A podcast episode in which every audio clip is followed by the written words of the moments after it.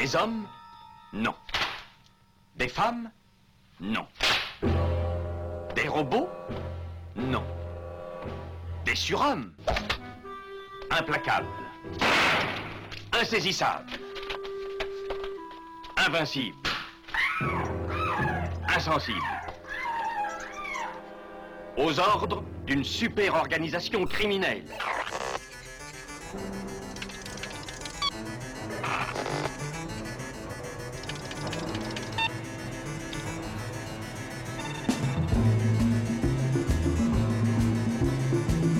Impossible Rien n'est impossible pour... Culture prohibée. Bienvenue pour ce nouvel épisode de Culture Prohibée. Culture Prohibée, c'est l'émission hebdomadaire de la culture planète du Ciboulot, coproduite par Radiographite, graphite.net, et animée par l'équipe des films de la Gorgone, lesfilmsdelagorgone.fr. Culture Prohibée, c'est aussi un profil Facebook et un podcast disponible sur différentes plateformes. Tous les détails sont sur le blog de l'émission culture-prohibée.blogspot.com. J'étais fauché. Fallait que je travaille. C'est pour ça que j'ai pris la route de Salina.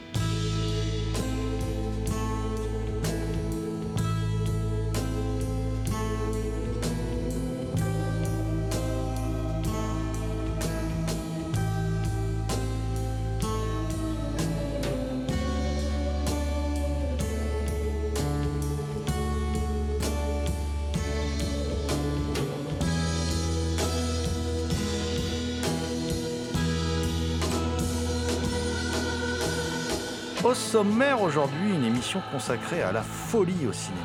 Avec trois films mettant en vedette l'iconique Mimsy Farmer, à savoir Le Parfum de la Dame en Noir, un film de 74 de Francesco Barilli, paru chez Artus Film, La Traque, un film de, de 75 de Serge Leroy, sorti chez Le Chat qui fume, et La Route de Salina, un film de 1970 de Georges Lautner, paru chez Studio Canal dans la collection Make My Day de l'ami Jean-Baptiste Toré. Également au programme les trois premiers longs métrages de Roman Polanski, réédités en Blu-ray par Carlotta Film, à savoir Le Couteau dans l'eau de 62, Répulsion de 65 et Cul-de-sac de 66. Et puis nous parlerons aussi de Cérémonie secrète de Joseph Lozé, un film de 1968 sorti chez Elephant Film. L'équipe de Culture Prohibée remercie Mathilde Gibaud, Kevin Boissezon, Thierry Lopez et Victor Lopez pour leur aide sur cette émission.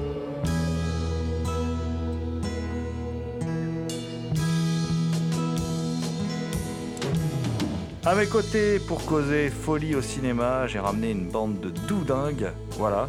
Enfin, une bande. À, nous trois, on est trois. Bon, ça fait une bande hein, quand même, hein, trois. Alors, il y a John Ferret, dit l'homme mystère, un libraire fou, qui vous conseille d'aller flâner du côté de la librairie du labyrinthe à Amiens. Hi, John Bonjour à tous, bonjour à toutes. Salut Thomas, salut Jérôme.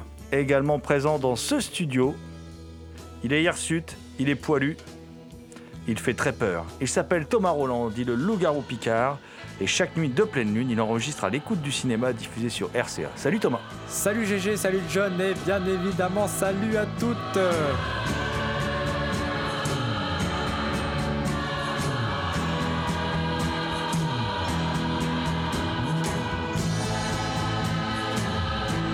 Cette émission est réalisée en partenariat avec Prime Cut, nouvelle revue de cinéma éditée par The Ecstasy of Film, qui s'est fixé pour objectif de défendre les cinéastes mal aimés. Afin de vous encourager à découvrir ce nouveau MOOC, nous vous invitons, lors de chaque épisode de Culture Prohibée, à rencontrer un de ses membres. Cette semaine, c'est Dominique Legrand qui s'y colle. Dominique Legrand, pouvez-vous vous présenter à nos auditeurs? Bonjour, eh bien euh, voilà, je m'appelle Dominique Legrand, je suis euh, romancier, enfin écrivain romancier. Euh, voilà, j'ai écrit une douzaine de romans à peu près, des romans adultes, quelques thrillers, et puis aussi des romans jeunesse qui traitent de de problèmes parfois de société, hein, comme le, précédent sur la maltraitance animale. Et là, je sors bientôt un roman, un thriller qui sort au mois de mai, qui s'appelle Paradise Island. Voilà, j'écris aussi beaucoup sur le cinéma. J'ai écrit sur euh, Brian De Palma, sur David Fincher, sur Toby Hooper, sur Roman Polanski, et je prépare actuellement un, livre sur Nicolas Rugg euh, pour l'année prochaine. Pouvez-vous nous, présenter votre travail au sein de Prime Cut? Alors au sein de, Prime Cut, je vais m'occuper essentiellement d'une chronique qui sera consacrée aux animaux, qui une chronique qui reviendra donc euh, à chaque numéro, qui sera récurrente, qui s'appellera Les bêtes s'éveillent, qui sera consacré à, la représentation en fait du monde animal dans le cinéma. La première chronique sera euh, sur euh, les animaux euh, présents dans les films de Dario Argento. Et puis, en dehors de ça, ben, je pense que je, ferai quelques petites chroniques au fil des, au fil des numéros, soit sur des sorties de, de Blu-ray, soit pour chroniquer des, livres sur le cinéma, soit peut-être pour écrire sur un des réalisateurs qui sera mis en lumière dans un des, numéros. Si vous ne l'avez pas encore fait, nous vous rappelons que pour souscrire à cette revue, il vous suffit de vous rendre sur the-ecstasy-off-film au pluriel.com ou de l'acheter chez votre libraire. Lee Marvin, Gene Hackman. Together their murder in Prime Cut. Mon cher John, je crois que tu veux nous emmener en balade sur la, sur la route de, de, de Salina en, compagnie de, Robert Walker Jr. Qui, qui, se promène et qui, est un hippie un peu, voilà, et qui va arriver dans une maison un peu isolée, un peu perdue, donc sur la route de Salina. Et il va y rencontrer euh, eh bien, une vieille dame hein, qui tient cette maison, qui est une sorte d'auberge, euh, bar, euh, voilà. Enfin bon, on peut, on peut se poser, rester quelque temps. Et il est accueilli à bras ouverts par cette femme qui semble le connaître, hein, c'est assez étrange. Et cette femme a une jeune fille qui est campée par la belle Mimsy Farmer, qui est elle aussi, qui, avec qui il va tout de suite, euh, très rapidement nouer une, étrange relation aussi. et eh bien, on, va avoir un film assez étrange, un sacré film sur la folie d'ailleurs, qui, qui, est le premier aujourd'hui dont on va parler, un peu avec notre belle Mimsy Farmer, qui, qui a vraiment été, on peut le dire, durant une grande partie de sa carrière, cantonné à des rôles de, femmes euh, un peu timbrées quand même. Oui, tout à fait, un peu timbré, mais c'est euh, l'une des originalités aussi, euh, aussi du film. Et ce qui est d'ailleurs marrant, c'est que dans, cette émission-là, on va aborder euh, donc la fameuse route de Salina, mais on va aussi aborder Cérémonie secrète. Et le lien entre les deux, c'est que toujours on pense avoir quelqu'un en face qui n'est pas cette personne-là. Donc c'est assez étrange et c'est ce qui arrive à la très belle encore. Qu'est-ce qu'elle est merveilleusement filmée, Rita Hayworth, dans ce film, où lorsqu'elle voit le héros débarquer comme ça, elle pense dur comme fer que c'est son fils. Et donc euh, l'illusion va prendre.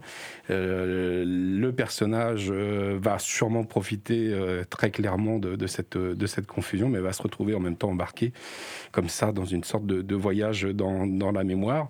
Alors moi j'étais très étonné en fait. je me suis toujours dit c'est vraiment dommage que Georges Lautner n'ai pas eu d'autre occasion de faire des films parce que je trouve que ce film-là sort évidemment de toute sa filmographie et de son habitude comme ça de filmer des comédies populaires ou quoi que ce soit.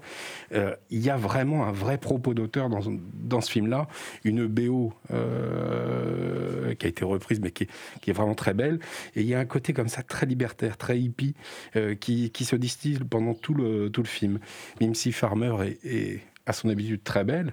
Euh, et euh, voilà, on va. Euh, c'est un peu une sorte de road movie mental comme ça, où, on va voyager entre les, délires d'une mère, on approche même d'ailleurs assez insidieusement entre normalement si on prend l'histoire entre une sœur et son frère qui vont être ensemble donc il y, a, aussi ce, discours là tu peux le dire John une relation incestueuse et plus que suggérée et oui, tout à fait, et plus que suggéré. Donc voilà, c'est Lautner nous emmène vraiment dans un terrain euh, dont on n'a pas l'habitude de voir dans sa filmographie. C'est pour ça que je regrette vraiment qu'il n'ait peut-être pas eu plus de temps ou plus d'argent ou je ne sais pas trop quoi pour, nous proposer encore euh, des films encore dans cette veine-là, parce que c'est très étonnant de sa part. Moi, je sais que j'ai toujours été étonné par ce film-là, qui plus est la copie de, euh, la collection My Day rend vraiment hommage à, tout, à tout ce décor naturel de film. Je crois que c'est filmé en Espagne, à mon avis.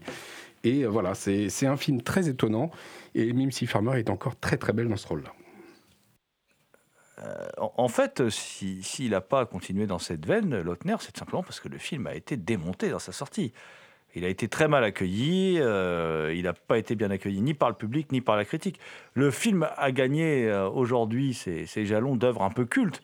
Euh, par rapport à ça, c'est vrai que c'est un beau film, hein, plastiquement parlant. Enfin, c'est un film assez envoûtant, très sensuel, je trouve, très charnel.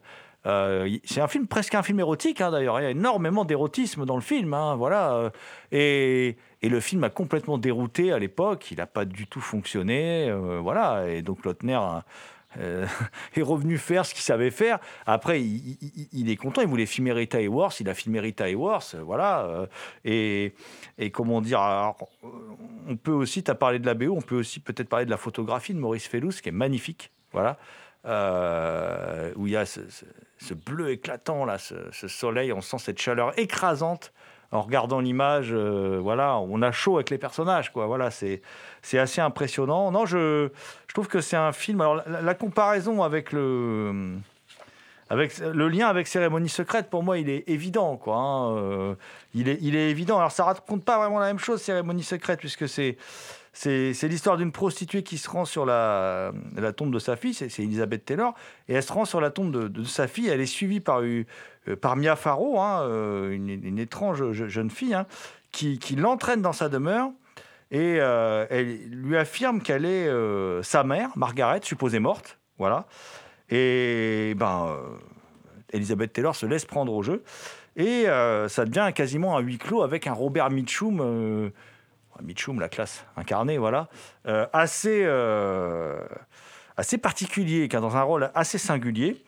Euh, c'est un film de Joseph Lozé, un film de 68. C'est, c'est important de le préciser parce que le, le, film de Lautner est fait deux ans après. Moi, je trouve que c'est.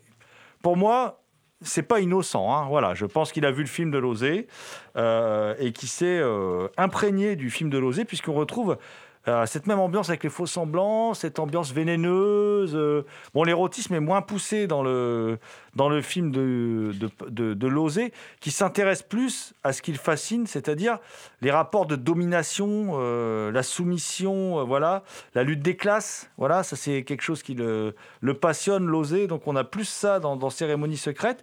Mais vraiment, pour moi, il y a, y, y a un vrai parallèle entre les deux films dans la manière dont ils sont construits et dans le fait qu'effectivement, il y a une. Euh, c'est des films sur la folie, hein, quand même. Hein, voilà. Ce sont des quasi huis clos. Voilà. Parce qu'ils partagent ça avec la route de Salina. C'est-à-dire que la route de Salina, on n'est pas en huis clos. Pourtant, c'est tellement oppressant qu'on a toujours l'impression d'être dans une sorte de huis clos, même un huis clos à ciel ouvert. Il y a ça aussi dans le, film de Lozé, hein, qui n'est pas tout le temps enfermé, en fait. Mais on a l'impression d'avoir vu un huis clos quand le film est terminé.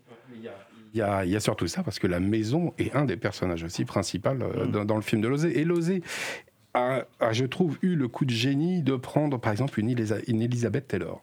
Parce qu'il la met totalement euh, à contre-emploi et ça rajoute encore plus au côté étrange euh, du personnage. On a cette, la, première scène du début de Cérémonie secrète, c'est incroyable. Il n'y a aucun dialogue et on sent déjà qu'il y a quelque chose qui ne va pas. Et l'oser distille pendant tout son film ce côté très étrange, de par ses cadres, de par une certaine absence de musique, ou quand elle n'est pas là, elle est juste un peu atonale ou quoi que ce soit. Mia Farrow est hallucinante euh, dans, ce rôle-là parce que on sent vraiment euh, la folie pour arriver à un moment où moi je trouve ça côtoie peut-être même le film d'horreur sans vraiment en être un et c'est là où il est force c'est quand elle fait croire qu'elle est enceinte et alors que ce n'est qu'une peluche à l'intérieur euh, de son soi-disant ventre et Elisabeth Taylor va déchirer cette peluche d'une manière très violente. Et là, on a vraiment quelque chose. Enfin, on sent qu'on touche à chaque fois du doigt cette folie où, ce, il y a toujours des décalages. C'est toujours décalé. Il y, a, y a un truc. Et je trouve que ces deux films partagent aussi quelque chose, c'est qu'une c'est une approche de la folie, mais ça reste subtil. C'est-à-dire qu'on n'est pas dans des personnages qui vont cabotiner, qui vont voilà. Euh.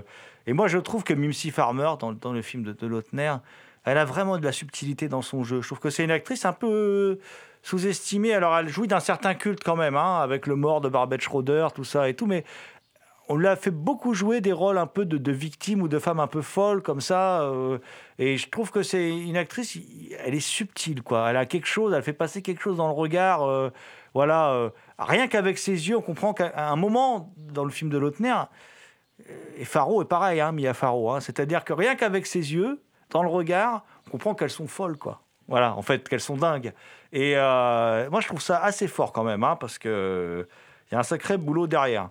Euh, c'est pas facile non plus de jouer la folie à l'écran. C'est c'est pas évident. Soit on en fait trop, ou soit sinon on n'en fait pas assez. Mais pour être, sens comme tu dis, subtil, il faut avoir quand même un certain aplomb. Quoi.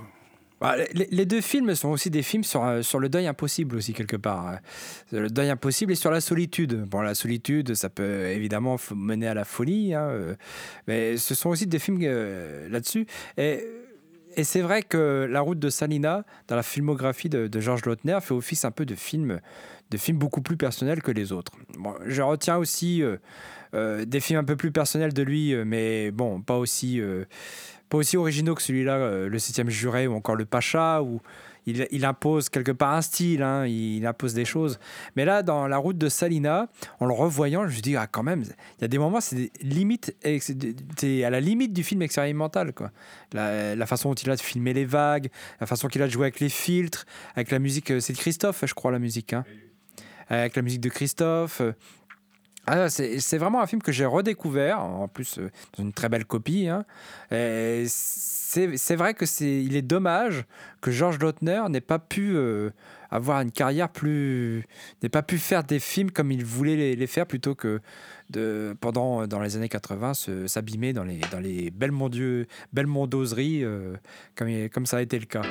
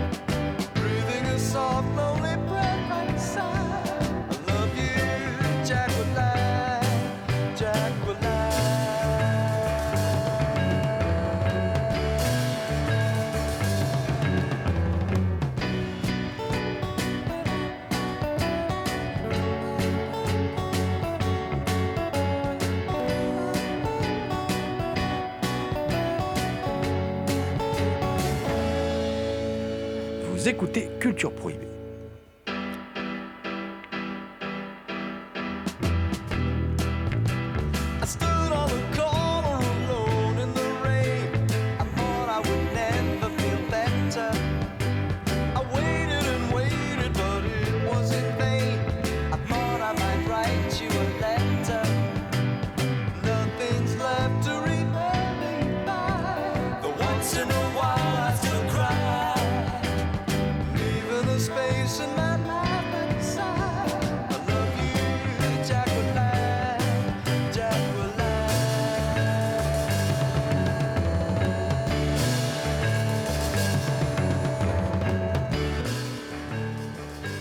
Autre film avec Mimsy Farmer, où là c'est pareil d'ailleurs, on peut dire qu'il y, a du, y a le thème de la solitude et de la folie encore. Euh.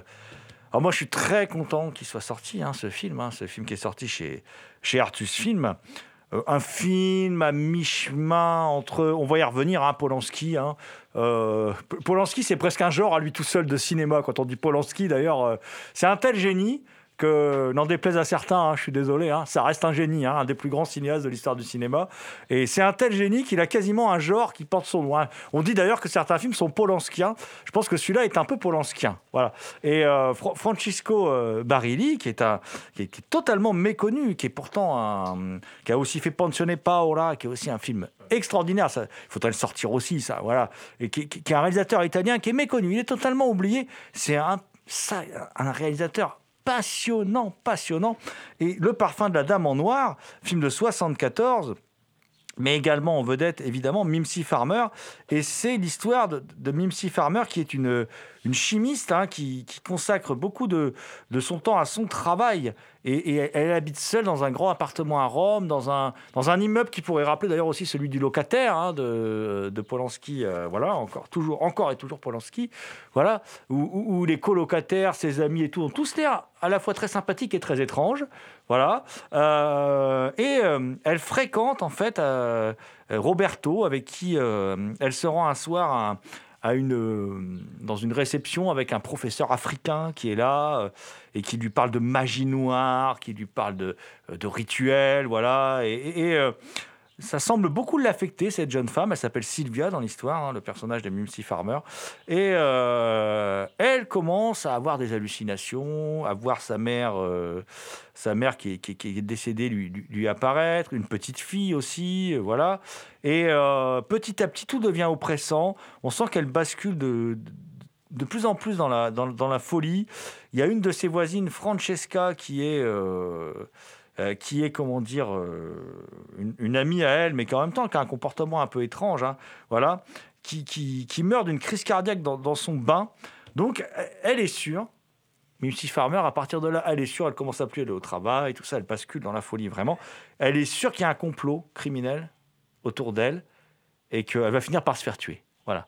Euh, et à partir de là, voilà, enfin pas à partir de là, dès le début, le film est dans une ambiance étrange, et puis petit à petit, l'ambiance de folie va s'accentuer comme ça, ce qui fait qu'on a un film qui est à la fois polanskien, qui est à la fois euh, et parfois classé dans le giallo parce que ça peut être vu comme un giallo de machination, hein, voilà, puisqu'il y a une machination dans cette histoire.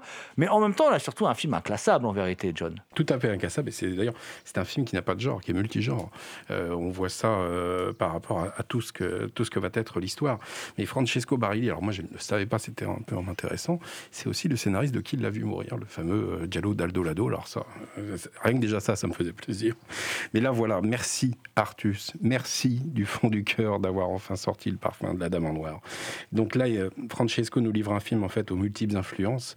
Il est vrai qu'on peut, on peut pas s'empêcher de penser à Rosemary Baby, on peut pas s'empêcher à penser à Répulsion. Et d'ailleurs, on va en parler. Film réalisé en 74, euh, mais c'est un film où, faut, euh, c'est marrant le contraste qu'il peut y avoir. C'est-à-dire qu'on va avoir des intérieurs des fois colorés. Les flashbacks sur sa mère sont, sont, sont assez grinçants d'ailleurs parce que c'est très doux, c'est très posé, mais le propos est tellement, euh, tellement, je sais pas si on peut dire ordurier, mais elle a vécu un trauma d'enfance qui quand même n'est pas facile. Mais ça, je, vous laisserai le découvrir. Les apparitions. Alors c'est là où le film va aller dans le côté fantastique, c'est-à-dire qu'on va avoir les apparitions d'une petite fille d'elle-même euh, en, en petite fille.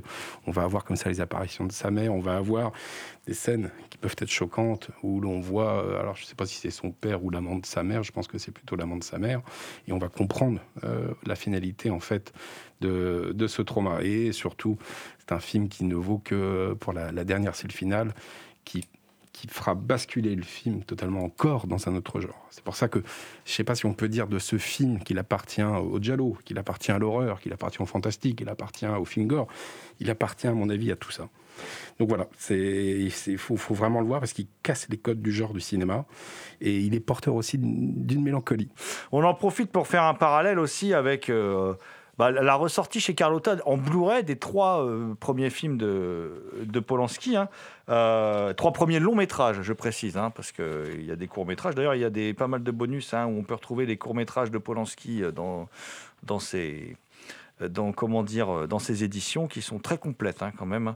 Et donc on a on retrouve les trois premiers films de Polanski. Il y a son premier long métrage euh, dans ce qui a été ressorti, qui, est, le couteau dans l'eau, hein, qui raconte, euh, bon voilà, c'est un couple qui part en, croisière euh, sur leur bateau, sur leur voilier, et puis ils prennent en stop un, jeune étudiant qui va être un peu l'ange de la mort, hein, qui va les accompagner, en tout cas qui va être un type étrange, au comportement étrange, mais on ne sait pas qui est étrange, est-ce que c'est eux déjà, il y, a tout le... Il y a une sorte de triangle qui se met en place, il y a tout le cinéma de Polanski qui est là, hein, c'est vraiment assez brillant. Euh, et puis, et puis il y a cul-de-sac aussi. Euh, alors cul-de-sac, je vais le mettre un peu à part parce qu'il est un peu, il est un peu différent avec Françoise d'Orléac et Donald Pleasance qui forment un couple comme ça, qui, qui vivent euh, un peu isolés sur une île, mais où il est question aussi de, de domination et de trauma, et voilà des thèmes qu'on va retrouver aussi dans Répulsion. Qui lui, dont on, lui dont on va beaucoup plus parler, Répulsion, puisqu'il se rapproche énormément de, du film de, euh, du film de Barry. Euh, et Cul-de-sac, c'est une sorte de comédie euh, très barrée, très étrange, où en fait il y a des brigands qui vont arriver et qui vont se mettre à squatter cette maison isolée, ce, manoir où vivent Françoise d'Orléac et Donald Pleasance, qui sont un couple assez étrange, où il y a un rapport de domination entre eux qui est, assez bizarre. Et euh, c'est un film fait avec Gérard Braque, hein, qui était déjà avec lui sur Répulsion. Hein. et euh, ça, donne vraiment, euh, vraiment un film, un film à part, à la fois drôle, cruel, très étrange, très poétique aussi. Il y a des scènes avec la marée où on est dans quelque chose de, très poétique, mais euh, c'est vraiment un, drôle de film. Et puis, euh, alors peut-être Thomas, tu veux peut-être parler du couteau dans l'eau aussi, toi, je sais que c'est un, film que, tu apprécies aussi. Euh. Effectivement, tu disais Le couteau dans l'eau, c'est un film, c'est un film assez étrange. Hein. tu parlais d'Ange de la mort à propos de cet adolescent qu'ils prennent en stop et qu'ils invitent à, venir faire la croisière avec eux hein, sur leur petit voilier. Hein. c'est un petit voilier. Et euh, finalement, c'est vrai que euh, qui est le plus bizarre parmi, ce, triangle Est-ce que c'est est-ce que c'est l'homme qui à qui appartient le voilier? Est-ce que c'est la femme qui l'accompagne? Est-ce que c'est l'étudiant? Mais finalement, les choses vont bouger au fur et à mesure que le film avance. Hein. Les choses ne sont, pas figées. on va découvrir que bah, euh, les, les, personnes les plus barrées, c'est pas celles que l'on croit. Et qui ont surtout des choses peut-être à se reprocher aussi. Ouais, c'est aussi un film, euh, en fin de compte, ce film, c'est aussi un des films les plus politiques de Polanski.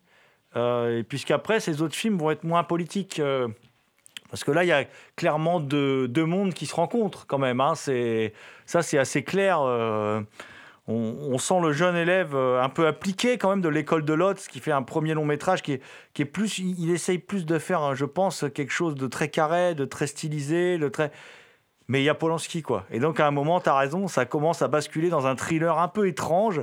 Et de ce postulat, donc plein de réalisateurs auraient fait certainement un truc fort sympathique avec un, triangle amoureux et puis, euh, et puis des. forcément, certainement, euh, l'un des deux amants qui dit on va éliminer l'autre et tout. Ah là, c'est pas du tout ça qui se passe il se passe autre chose. Pourtant, c'est un film qui a aussi ses moments sensuels, hein. mais il se passe pas du tout ça.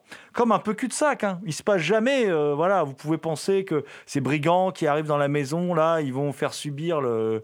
Le, comment dire le pire à, ce couple et, en fait non et d'ailleurs les femmes euh, les femmes sont fortes aussi dans ces films c'est caractéristique du cinéma de, de Polanski et, euh, et, là d'Orléac par exemple dans cul-de-sac elle c'est surtout c'est elle l'homme. C'est ça qui est, assez excellent. Et elle essaye de. Les apparences sont toujours trompeuses chez, chez Polanski. Et elle essaye. Il y a un brin de folie aussi dans ce film. Hein. C'est aussi un film sur la folie. Il y a une sorte de folie qui gagne tous les protagonistes du film au fur et à mesure que l'intrigue évolue. Et elle, elle aimerait bien que son mari, euh, Donald Pleasance, euh, fasse preuve d'un peu de virilité et aille chasser ses, occupants, voilà. Euh, et ça donne lieu à des scènes assez cocasses, assez étranges, euh, voilà. Et euh, y compris des scènes de travestissement très très étranges. Mais qui, anticipe d'ailleurs aussi ce qui se passera aussi dans le locataire. Je pense, pour moi, le locataire, c'est une pierre philosophale dans la dans la filmographie de Polanski. C'est un film qui est souvent oublié et pour moi, c'est un film assez majeur parce qu'il y a vraiment, il y transparaît vraiment toutes ces thématiques de sa première période et il annonce sa deuxième période un peu, donc ça me passionne beaucoup.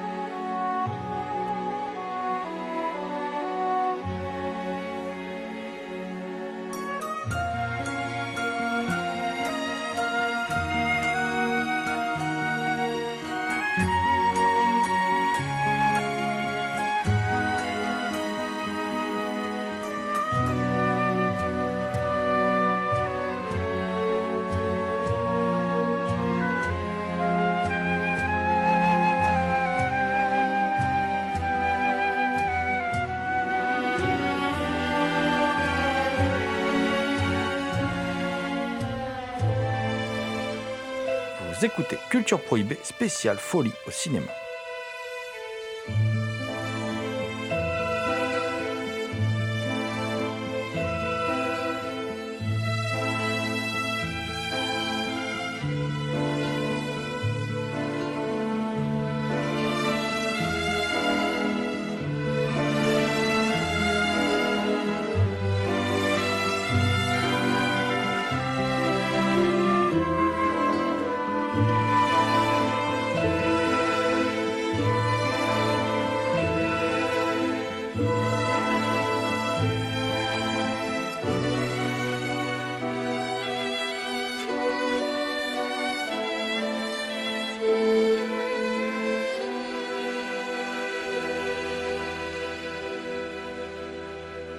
Et puis il y a répulsion. Enfin, je veux dire, répulsion.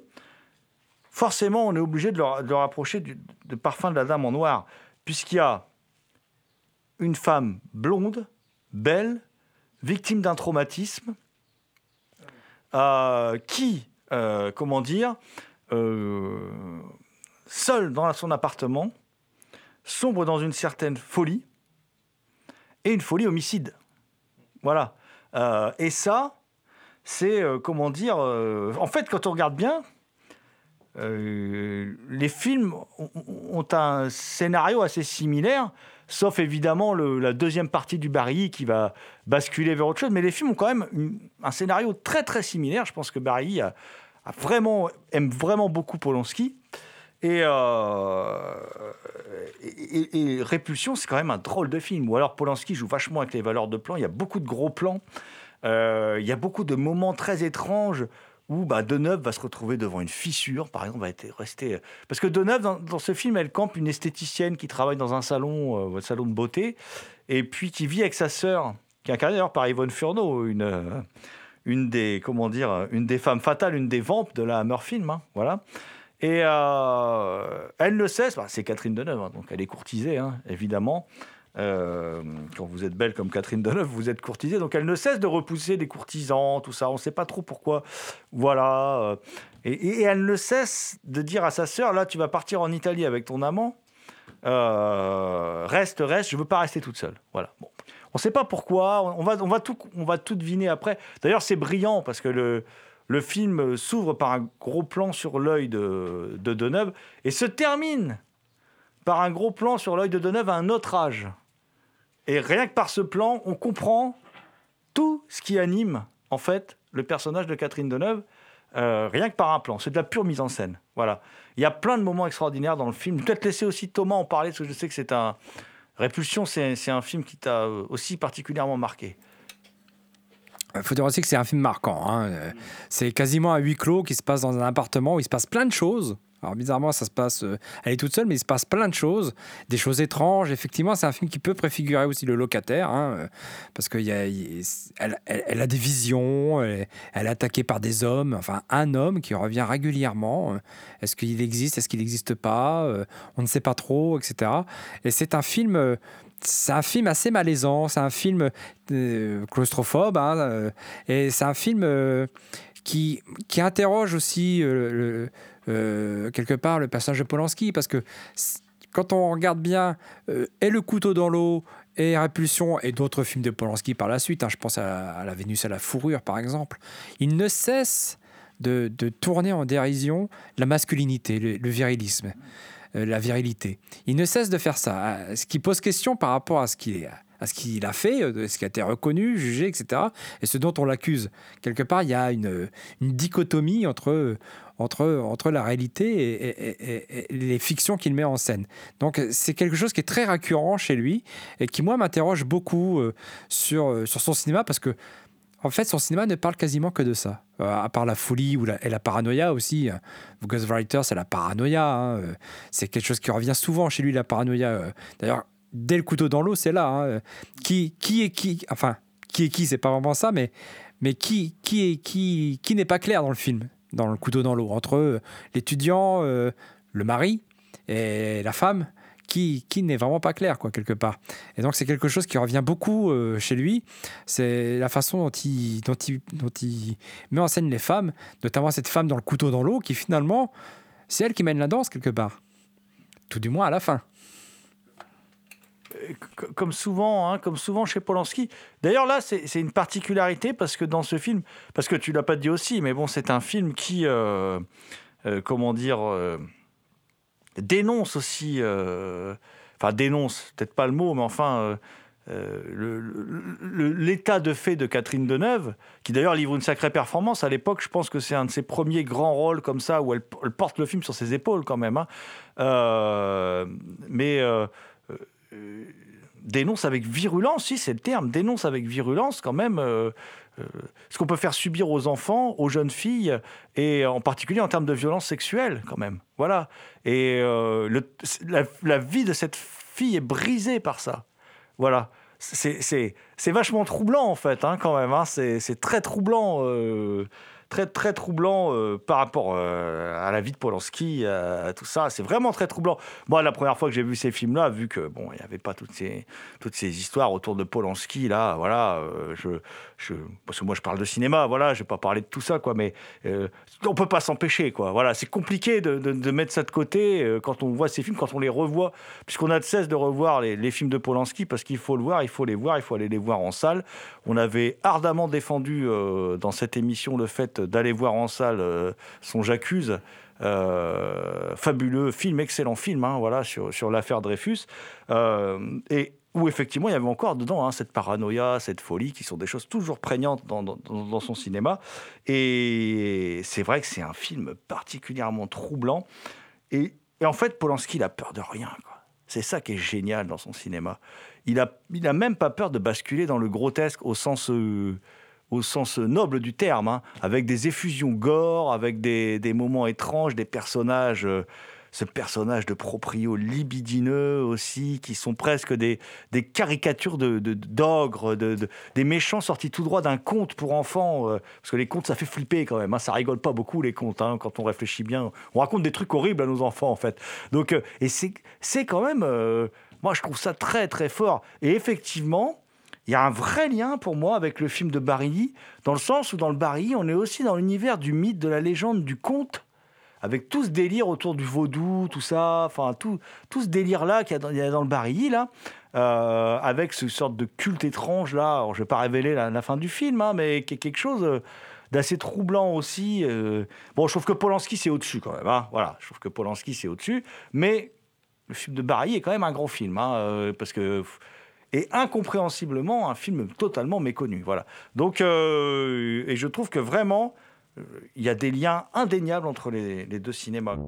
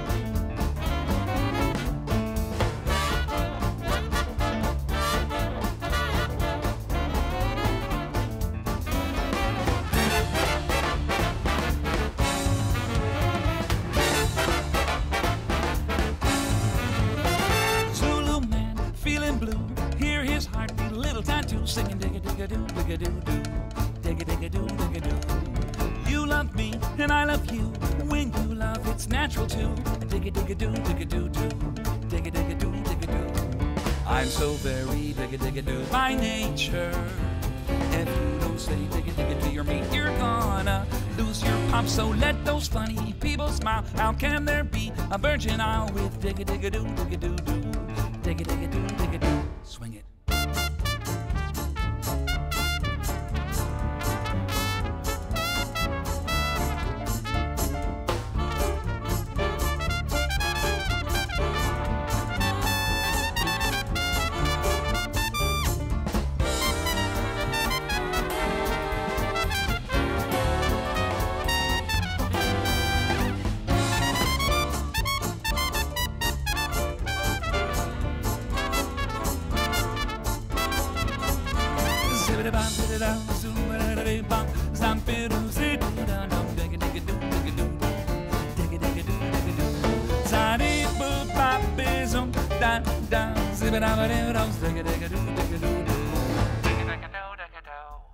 I'm so very digga digga do by nature.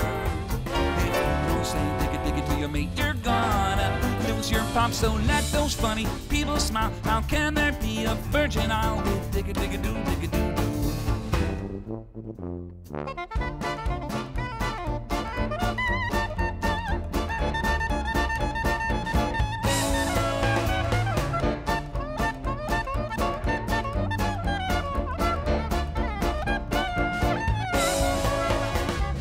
Vous écoutez Culture Prohibée spéciale folie au cinéma.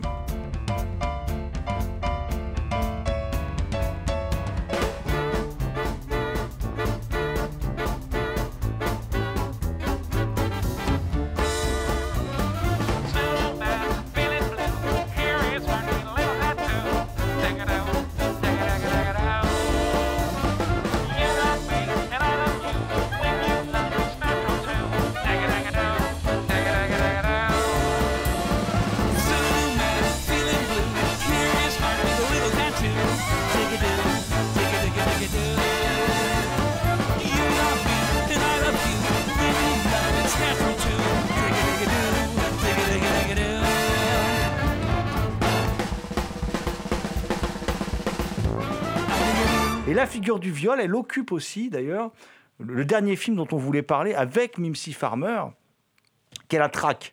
Alors qui est moins un film sur la folie, mais peut-être une folie collective qui serait une, folie qui naîtrait en fait, parce que là aussi, on, le virilisme, le machisme, mais dans la question de la défense d'une certaine classe. Et là, on a une bourgeoisie de province, voilà, qui va défendre sa classe. C'est-à-dire qu'il y a un député, il y a des gens bien, il y a un médecin, je crois, enfin bon, voilà, il y a des gens bien. Ils partent chasser comme tous les week-ends, c'est hop, on se saoule la gueule et tout ça. Et dans la bande, il y a des ferrailleurs qui sont des gens un peu, voilà, un peu prolo, un peu bas du front. Mais on a besoin d'eux pour faire les bases œuvres quand même quand on est un homme politique. On a besoin d'eux, donc euh, on laisse un peu passer pas mal de choses. Euh, Alors le casting est dément, hein, voilà. euh, on va avoir Jean-Luc Bidot, qui est le gendre d'un sénateur, qui rêve parce qu'il apparaît être le moins salaud, Jean-Luc Bidot, dans le film. Puis en fin de compte, au bout d'un moment, on se dit, mais c'est un putain de salaud, parce que en fin de compte, par ambition, il est, prêt à tout. Il y a Michael Lonsdale, qui lui est un riche propriétaire terrien, et Michel Constantin, euh, capitaine Nimi, un ancien militaire. Jean-Pierre Mariel, qui est, qui est le ferrailleur. Bien sûr, Jean-Pierre Mariel, pour jouer le ferrailleur. Voilà, on pouvait pas, on pouvait pas rêver mieux. Philippe Léotard, qui est le frangin de Mariel, qui est complètement starbé, mais en même temps, Léotard, dès qu'on le voit dans un film, on se dit qu'est-ce qu'il va nous faire? Voilà. Euh, Enfin bref, il y a toute une équipe comme ça. Moi, j'aime bien aussi, il y a Michel Robin qui fait un petit assureur là. Et Michel Robin, j'aime bien cet acteur de second rôle français parce qu'il a l'air fourbe. Et là, il est fourbe, il est veule. Il est tout à fait à l'image de son physique. Voilà. Et derrière la caméra, il y a Serge Leroy. Serge Leroy, Serge Leroy c'est un excellent metteur en scène français qu'il faudrait réhabiliter, qui est méconnu. Voilà, légitime violence. Enfin, on a, bon, on a déjà beaucoup parlé de Serge Leroy dans l'émission. Moi, j'aime beaucoup Serge Leroy. Voilà. La traque, c'est son chef-d'œuvre. Il faut, dire ce qui est. Et donc, ça raconte quoi? Eh bien, il y a Mimsy Farmer, parce que c'est quand même Mimsy Farmer le fil conducteur de cette émission. Mimsy Farmer qui débarque là à la campagne. C'est une jeune universitaire euh, canaise, mais elle est anglaise. Elle s'appelle Helen Wells dans, dans le film. Et puis, elle va tomber sur cette bande de chasseurs. Et là, ben, il y a euh, les ferrailleurs qui vont la violer. Voilà. Euh, les ferrailleurs vont la prendre à part, vont la violer. Et quand le reste du groupe va découvrir tout ça, chacun pour protéger ses ambitions, sa réputation, ils vont décider de la traquer. Et ça donne un film euh, qui est particulièrement traumatisant et qu'on attendait depuis très longtemps dans une belle copie. Là, franchement, euh, bon boulot du chat qui fume. Euh, et euh, c'est vraiment euh, un film, on l'avait tous vu à la télévision, je pense, avec le carré blanc à l'époque, quand on était gamin. On passait quand même des trucs de ouf à 20h30 hein, à l'époque. Je veux pas dire, mais j'ai vu Possession aussi de Zulawski à 20h30 avec le carré blanc. hein. Là, ça rigolait pas, c'était FR3. hein, voilà. Donc euh, on se marrait pas beaucoup, mais nous on voyait des trucs de dingue quand même. Voilà. Il y avait pas les petits trucs moins de 12 à l'écran. hein. On rigolait pas avec ça à l'époque, on s'en foutait. On mettait un carré blanc, ça voulait dire t'es l'enfant, t'as pas le droit de regarder, c'est tout. Voilà. Euh, et ça donne quand même un film traumatisant, euh, John. Super traumatisant. Et euh, surtout, Serge Leroy, un talent énorme pour, pour placer ces personnages dès le début du film, ne serait-ce que dans la poursuite où euh, à un moment les ferrailleurs arrivent en voiture, ils font une sorte de course, ils font une sorte de petit truc comme ça sur la voiture. On sait déjà qui sont ces gens-là, on sait déjà comment ça va se passer et on sait déjà que ça ça va pas être simple et voire même il est euh, très traumatisant dans le sens où euh, il va aller jusqu'au bout de son propos, c'est-à-dire que ces chasseurs vont aller jusqu'au bout et chasser cette femme comme un animal. Et la dernière scène est pour ça assez hallucinante, c'est-à-dire qu'il y a une mise à mort de Mimsy Farmer, qui est à l'image d'une mise à mort d'un cerf ou d'une biche euh, que ces gens-là peuvent, avoir. Donc il y a vraiment tout ça. Il, y a, il dépeint, l'humain euh, avec tous ses travers, comme, ont pu faire de, très grands auteurs. Donc il arrive à dépeindre l'hypocrisie, il arrive à dépeindre euh, le fait de vouloir bien se mettre avec du monde, euh, quand les réalités sociales prennent le pas sur, euh, sur le sentiment il arrive à rendre tout ça à l'image. Et c'est là où le film prend vraiment, euh, prend vraiment tout son essor. Parce que Mimsy Farmer est vraiment la, victime de ça. Léotard, bien sûr, est hallucinant. Enfin, je veux dire, c'est un film qui me met très mal à l'aise parce que euh, on sent que ces gens-là ont peut-être déjà rencontré dans sa vie, ou tout du moins, on, on identifie tout de suite euh, le malaski. Hein. On identifie tout de suite les sentiments euh, de chacun. Donc c'est pour ça que ça se rapproche pour moi vraiment du réel. Et c'est en cela que ce film-là est, vraiment euh, traumatisant. Ces gens se tiennent par les couilles. C'est une classe. C'est le portrait d'une classe. D'ailleurs, ça m'aurait pas étonné que le film soit de Chabrol. voilà, il a un côté très chabrolien, ce film, dans sa peinture d'une petite bourgeoisie de province. C'est tous ces gens derrière leur vernis qui sont des ordures. Et en plus, c'est très fort parce que c'est pas caricatural. C'est vachement bien parce qu'enfin, c'est assez subtil. D'ailleurs, au début, Bido, il est plutôt sous le charme parce que c'est un, un, tombeur, Bido, hein, dans, dans, le film. Hein. Euh, D'ailleurs, il couche avec euh, la femme d'un de ses meilleurs amis, ça le gêne pas du tout. Hein. Euh, et, et, et, Bido, il est un peu sous le charme de cette Helen Wells, Mimsy Farmer. Au début, il l'aide, il l'emmène d'un point A à un point B, voilà. Et, déjà, il rencontre ces ferrailleurs, on se rend compte que c'est pas une relation normale parce qu'il commence à taper sur la voiture. Enfin, moi moi je te fais ça, je pense que tu me fais la gueule pendant six mois, John. Euh, voilà, hop, je te rentre dedans, je te bousille ta bagnole, tout ça, puis on se marre bien. Voilà, c'est, voilà. Tout de suite, on, est, on sait qu'on est confronté à des, à des types qui ont des comportements quand même euh, assez anormaux. Euh, voilà, enfin, en tout cas, pas dans la bienséance, quoi. Voilà, ça c'est sûr. Et. Et je trouve que le choix de Mimsy Farmer est très bien. Alors pour une fois, elle joue pas une folle, mais, c'est, mais son regard de biche, comme ça, son visage, euh, prouve, enfin trouve là, euh, je veux dire, est, employée, je veux dire, à la perfection, puisque elle a vraiment, euh, voilà, c'est un gibier. Et elle a ce côté biche, animal effrayé, voilà, qui est perdu dans la forêt, dans un endroit qu'elle ne connaît pas en plus, et qu'eux connaissent par cœur. Voilà. Donc, non, franchement, un grand film. Il est vrai que ça donne une image assez peu reluisante d'une certaine bourgeoisie de province, mais je trouve qu'il y a encore une chose qui est encore pire, c'est que le personnage de Jean-Luc Bidot, lui, c'est un parvenu en fait. Parce qu'il n'est pas, euh, il ne fait pas partie de leur classe au départ. Il fait partie de leur classe parce qu'il s'est marié avec, avec une femme qui, avait, qui était aisée. Et donc c'est par là qu'ils qu le, le font plus ou moins chanter, là, qui lui font pression pour, euh, pour qu'ils soient de leur côté, quoi, pour qu'ils disent bah oui, mais toi aussi, t'es dans la merde, en fait, quelque part. Et je trouve que le film, par là, le fait que ce personnage, qui au départ est plutôt à de bonnes, plutôt de bonnes intentions, euh, est encore plus noir parce que ce personnage finalement il est corrompu. Il est corrompu par le fait qu'il ne veut pas perdre euh, cette classe sociale qu'il a gagnée euh, par mariage.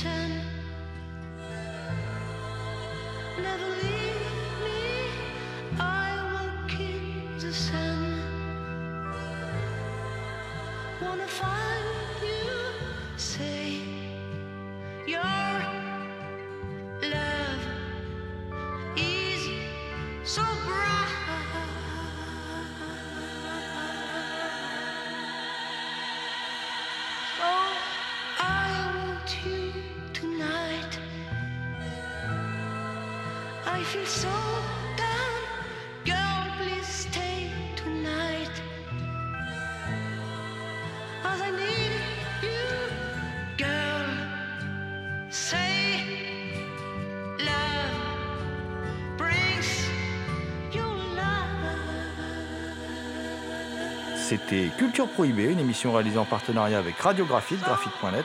Culture Prohibée est disponible en balado-diffusion sur diverses plateformes. Toutes les réponses à vos questions sont sur le profil Facebook et le blog de l'émission culture-prohibée.blogspot.com. Culture Prohibée était une émission préparée et animée par votre serviteur Jérôme Potier, dit La Gorgone, assisté pour la programmation musicale d'Alexis, dit Admiral Lee. Une émission animée avec John Ferret, dit L'Homme Mystère, Thomas Roland, dit Le Loup-Garou Picard, and the Last but not the least. Je veux bien sûr parler de Léo Magnin à la technique. Salut les gens, à la prochaine